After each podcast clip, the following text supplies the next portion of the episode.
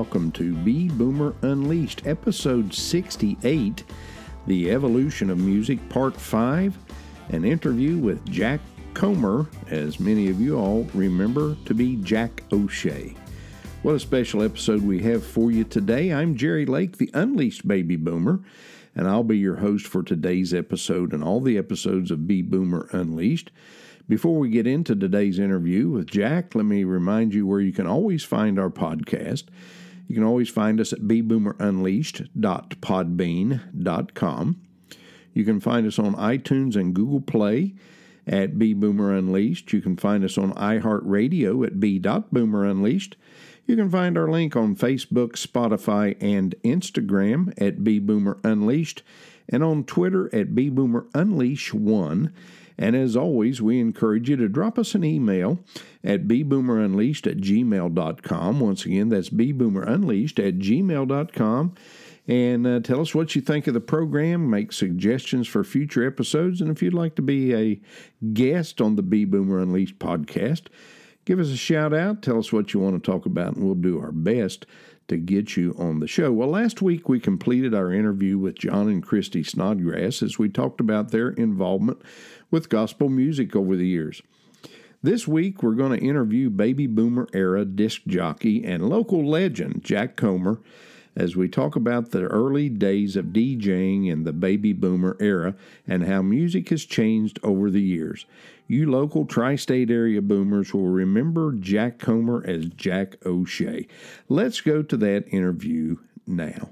Well, folks, we have a very special guest with us today on B Boomer Unleashed. He's one of my, uh, I guess, childhood heroes. I feel like I kind of grew up with this guy. He was, uh, he was uh, an, an, outstanding DJ on back then. We called it uh, Key W K E E 800 WKE, and of course that today is a is a different uh, call call sign and a different format. It's a news and talk format today, but back in the day, this young man, Jack Comer, and we boomers from the uh, tri-state area knew him as Jack O'Shea, and what a privilege it is to have Jack on our podcast today. Jack, welcome to B Boomer Unleashed.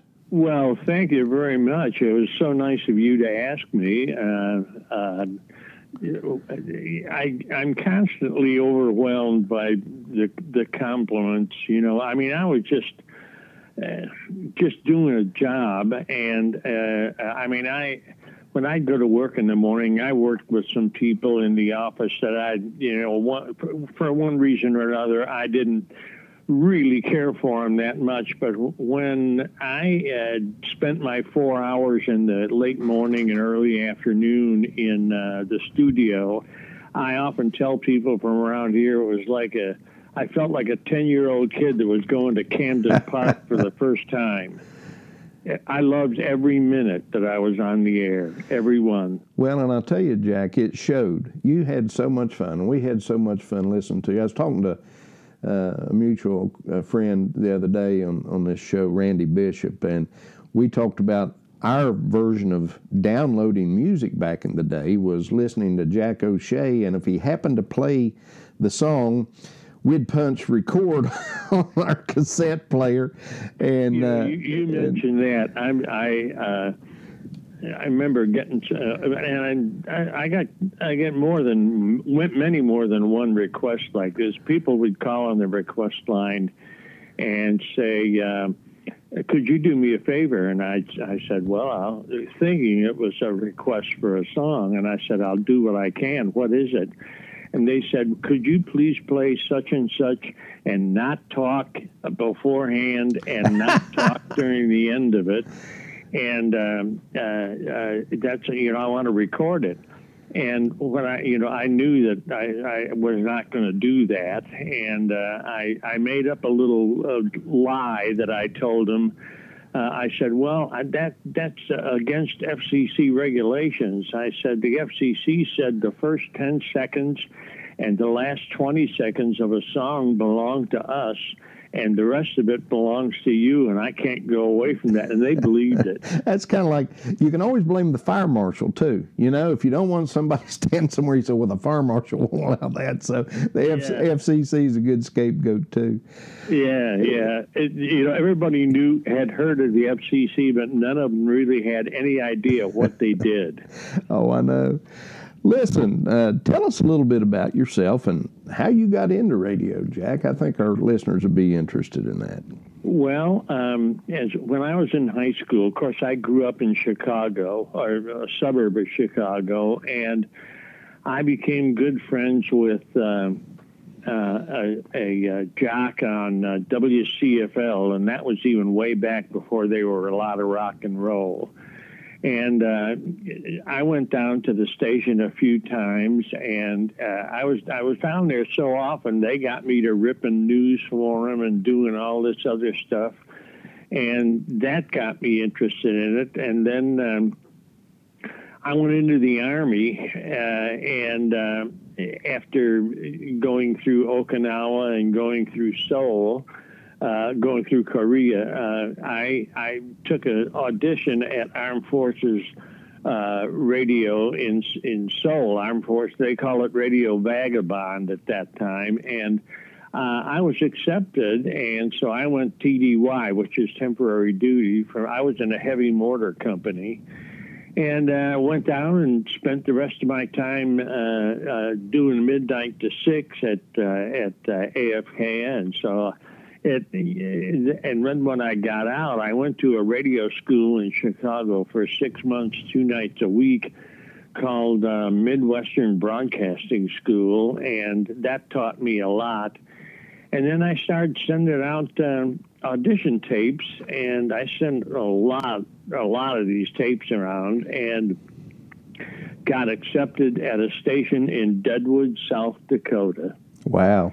And I was I was telling people, some friends, I'm going to Deadwood, South Dakota. They said, "Where the dickens is that?" and actually, it's about 40 miles from uh, Mount Rushmore. Right. And so I went out there, and that's what started it. I, I left there. I wanted to get back nearer home, and so I took a job in mid Wisconsin and uh, then left there to go to Evansville, Indiana, and uh, met my wife there. She's from Evansville, and then um, uh, Wayne Geyer, that owned Key Radio at the time, bought the station that I was at in Evansville, and he took two people with him from here uh, and asked if I would be interested in going to uh, the, our station in, in Huntington. And I said, well, I'll go look. And uh, we drove over here and kind of liked the area. And I accepted their offer, and that was about the size of it. Well, that's awesome. Well, we're glad that uh, Key Radio brought you to Huntington. I tell you, you've, you've influenced a lot of young men and young women over the year, and, and uh, you were that friendly voice on the radio, always there, always dependable. And man, we, we grew up on the music that Jack O'Shea spun. And, and uh, man, you guys actually, back in the day, it wasn't like some digital feed or something, was it? You guys actually spun records. Well, yeah, oh, yeah, oh my goodness, yes. And um, uh, I I tried in my mind not to think of all the people that were listening. And, and I really never gave it much thought until we'd go on vacation and I'd be driving away and, and it would hit me how far Key AM uh, went. We had the FM was was also uh, with us, but that was in the day when uh, FM you had to buy an AM radio or an FM radio. They didn't have AM FM radio. Right.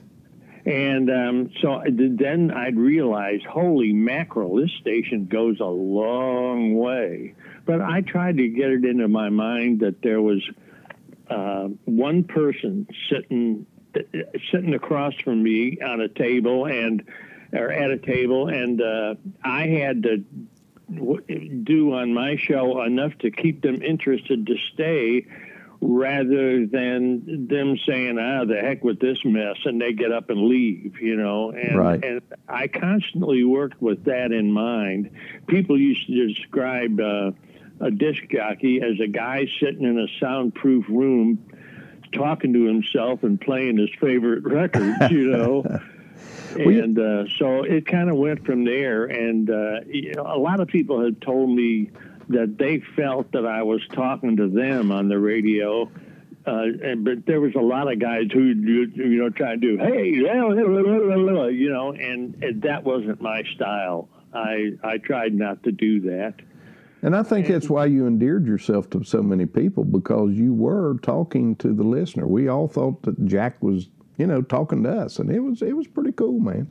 Well, I tell you what, one one kind of a dumb thing that I'm remembered for, and uh, I'm I'm thinking it'll be on my tombstone when I pass to the great beyond is uh, turn so you won't burn. Right. I had a little package of jingles, and of course, I was on in the midday when a lot of people went to different pools around here, and everybody had key radio on right. on their PA system and I, I had it set up where every 15 minutes in a spot in a spot set of commercials, I'd play that jingle, "Turn so you won't burn," and they a lot of them said that it was amazing. People had their little radios with them, or they were listening on this big sound speaker. Everybody turned, and it and I I that's kind of been dragging behind me all these years. I would think probably uh, hardly a day goes by without me hearing somebody say, "I remember your turn, so so you won't burn." it, it, I guess if you can be remembered, you might well be. Well, yeah, that that's a good thing. Hey, uh, you were t- talking about song requests. Um, you know, and you were spinning actual records. When somebody requested a song, how in the world did you find the song that they that they wanted to listen to. Did you have those things alphabetized by artist, or I mean, how how in the world could you ever come up with that? Well, um, most of the time they would request a song that was popular at the current time, or somewhat, and we had a we had a couple of record racks with uh, and the as as songs became popular and as they it became less popular we'd change the list and give them a different place in those record racks. And so you could we played them so often you could you you knew where they were. And uh, occasionally you'd get a, a request for an old song and if you had it available, uh, we used to play one or two uh, what we called golden oldies, right? um, uh, an hour, and maybe you could find that.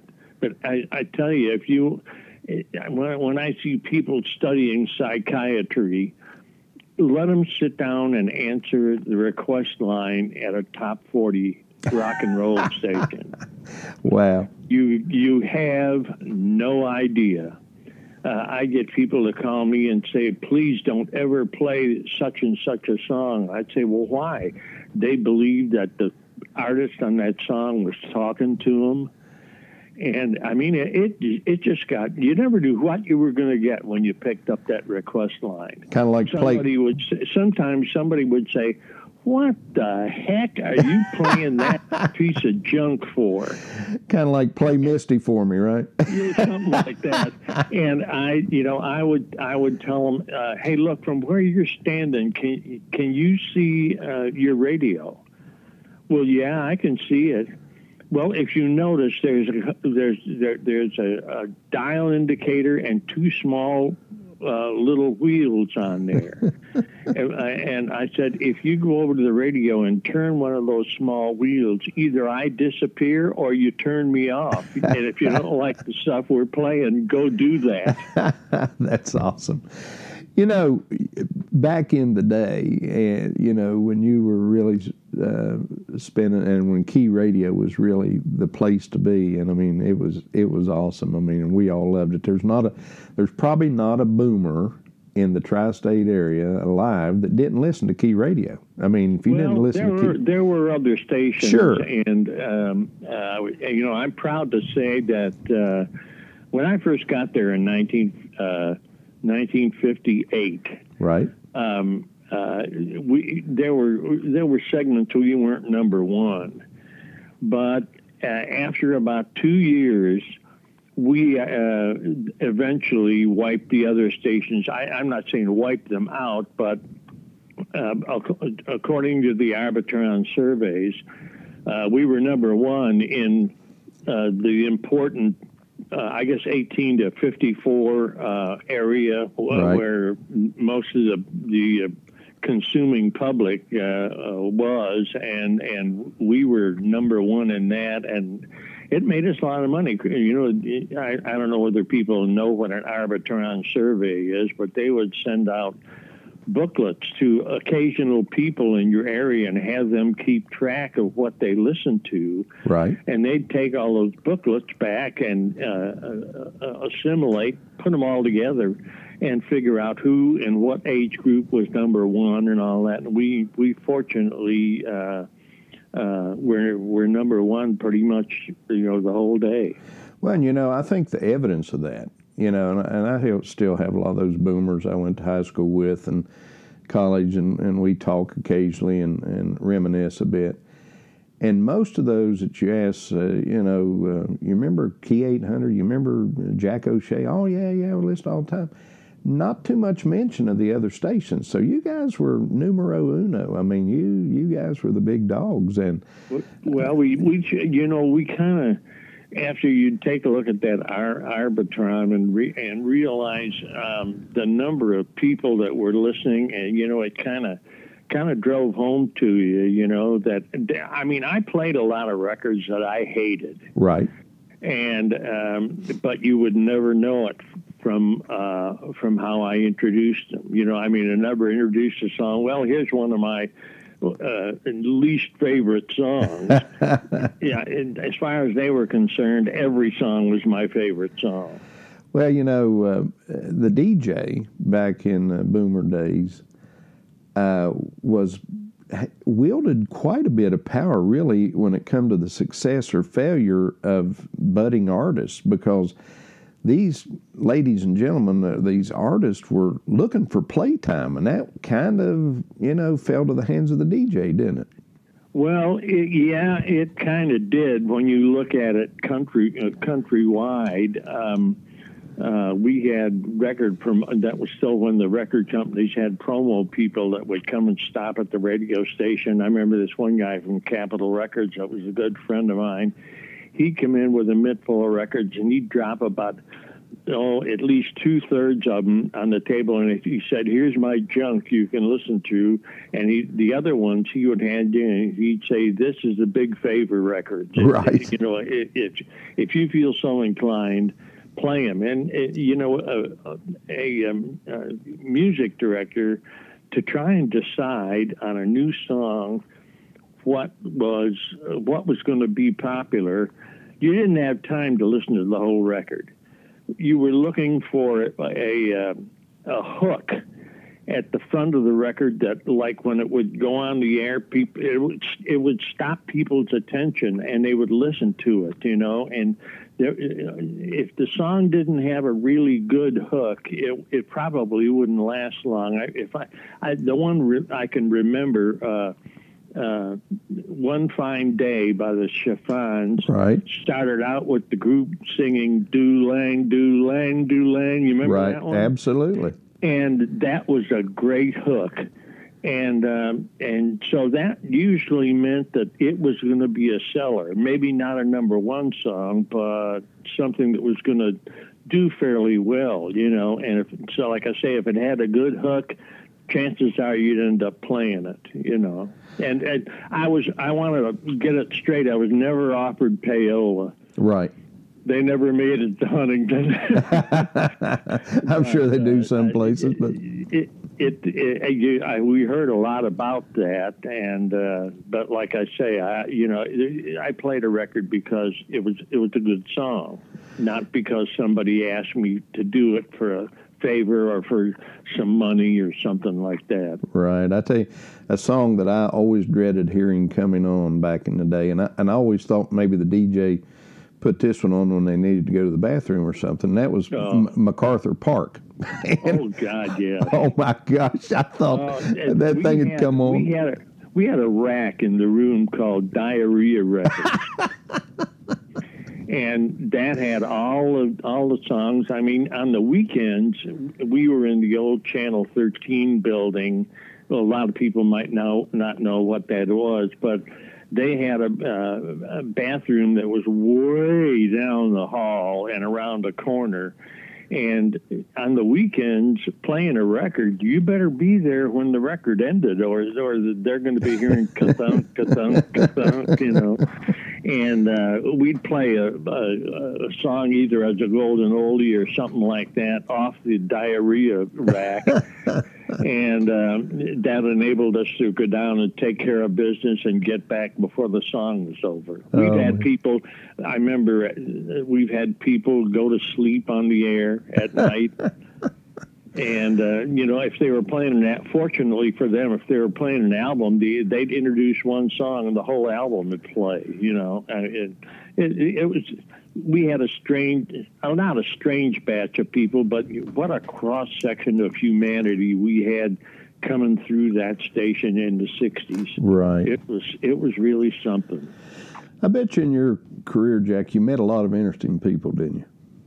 Well, yeah, we did. Um, I, I, my wife and I had a chance to uh, go to a lot of concerts and um, uh, meet a lot of people and uh, it, it, was it was a lot of fun because we always got backstage passes and had a chance to hang out with them, you know. And there were a lot of uh, there a lot of the artists were really into themselves, some of them anyway, and they would either talk to you, and you know when somebody talks to you, you can tell uh, that they're they're really not holding much interest in what you're saying or what you're wanting to do. Yet other people, uh, they they were really paying attention to what you said, and really you really felt like you were having a good conversation with them. And uh, uh my favorite group was the Beach Boys. Wow, what a group! And um, I, I've met them a number of times. In fact, uh, my wife and I, we were they were coming to Evansville, and we went over for where they did the uh, sound check in the afternoon, and um, we were backstage when they were doing all that, and. Uh, talking with Brian Wilson and Al Jardine, right? And they said, uh, is there anywhere around here we can get something to eat? We're starving to death. So I said, well, my wife and I were thinking of going out to get something to eat. Would you like to come along? They said, heck yeah. So we got in my car and drove over to a little place in Evansville, in Evansville called uh, the Farmer's Daughter. Right. And the place, it was a weekend, so the place was pretty well uh, filled up and we walked in with them, and I saw people's heads turn, you know, because they recognized who was with us. But they left us alone, and we had a nice uh, uh, meal, and then went back to the concert, you know. But back in the days when um, when Dick Clark was popular uh, across the country, he had a, a, a traveling show called Dick Clark's Caravan of Stars. Right. And like you'd pay about six or eight bucks for a show, and you would get about ten or twelve different artists that were big in the in the industry. Of course, Dick Clark, he drew the biggies. You oh know? yes, and uh, uh, you really saw a great show. Now you end up paying thirty five or forty bucks for a lousy seat for one act. You know.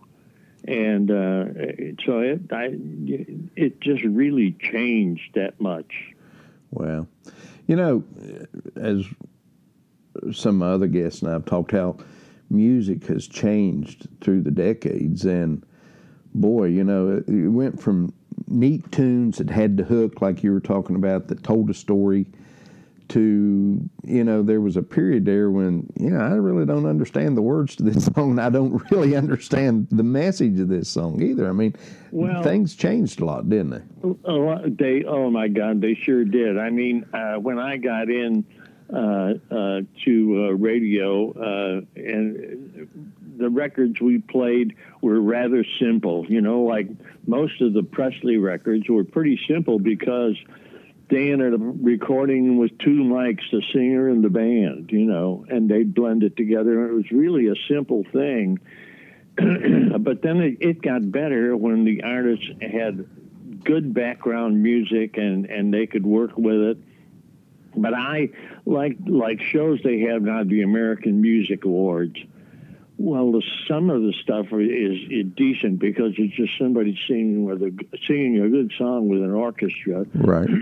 but uh, a lot of it you can't you can't like you said can't understand the words and it's meaningless. It doesn't mean anything. And, and what I always tell people, you know, when when I was in radio, people would tell me a certain song meant a lot to them and all that stuff. But uh, 20 years from now, when they when they come on with uh, something like uh, some of these rap groups do you think 20 years from now, when that song come on the radio, the man uh, and and the woman are going to take hands, and the guy says, "Honey, they're playing our song." Playing our song. It's not going to happen. It, no, it, it ain't going to happen. No, and uh, you know, it, songs go now from from popular to golden oldie in a very short length of time. Yeah, they do. I know when my wife and I were dating uh, back when we were in Marshall, we met at Marshall and a lot of times we would sit at Dwight's and drink coffee and listen to the radio, you know, and mm-hmm. and uh, that's just, you know, it's almost uh, unheard of anymore. Um, and you know, the radio used to, if you wanted to listen to music, you listened on the radio.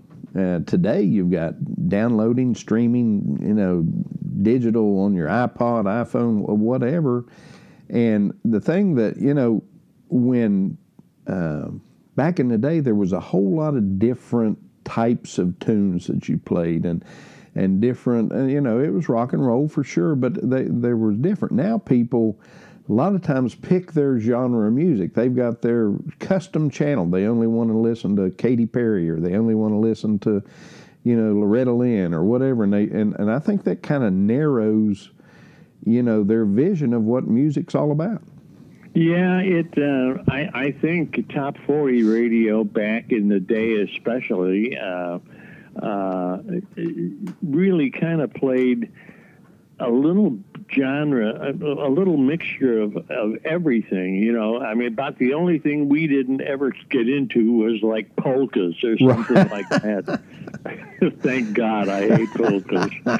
and um, uh, but we we played. There were country tunes that crossed over into popularity and. Uh, uh, we were playing you know, uh, basically a country song that was meant to be a country song that made it, you know, in the on the popular field. Right. And so if it, I mean, the basic thing is if it's if it's sold, we played it. Right.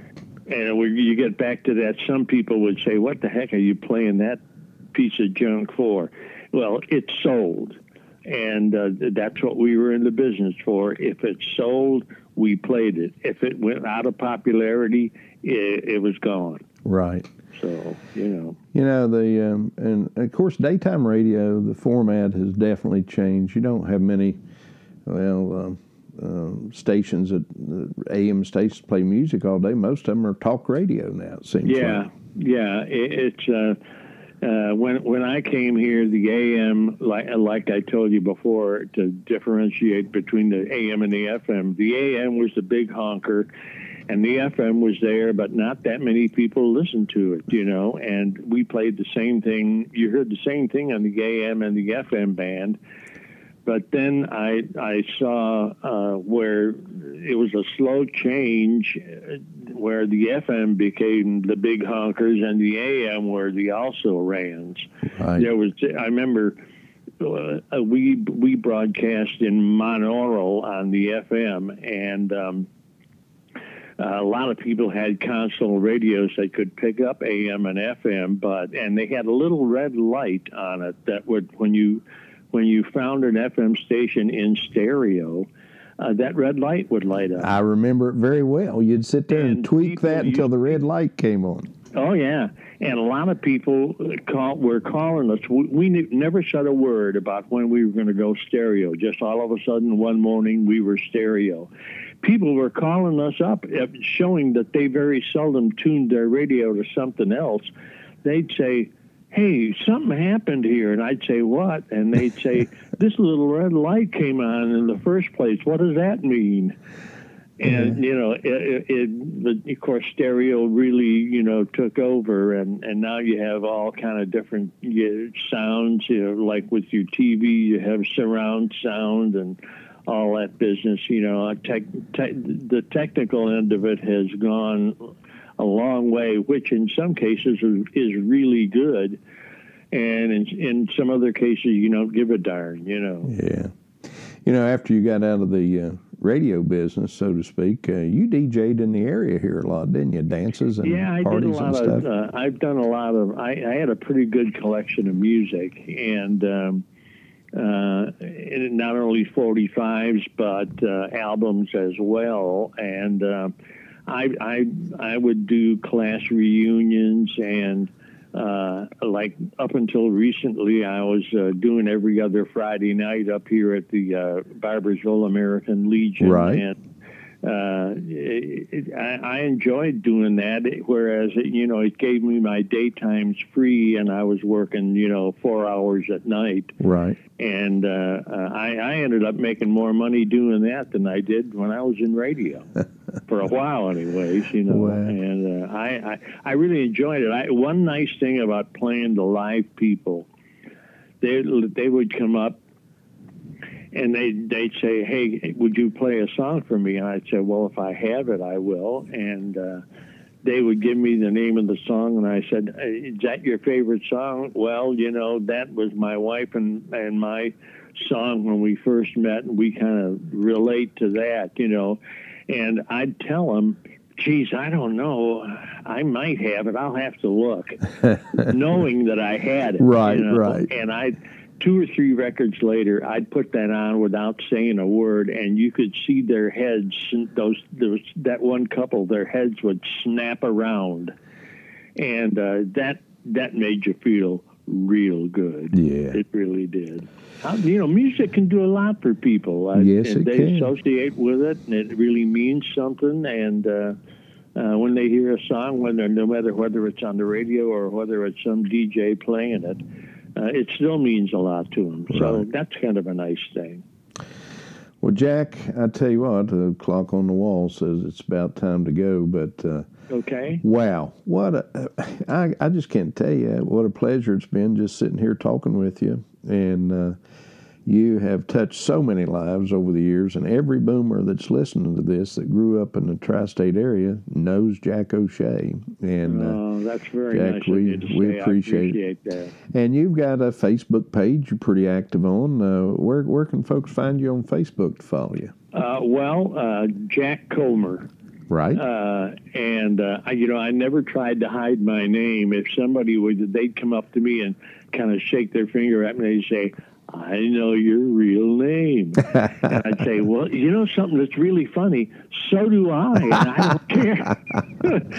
you know, I didn't. I didn't try to hide anything. It's a story could tell why I did that, but uh, a lot of jocks change their name because it's it's catchy in one way, or it's very easily remembered to those important people filling out the survey books. Oh yeah.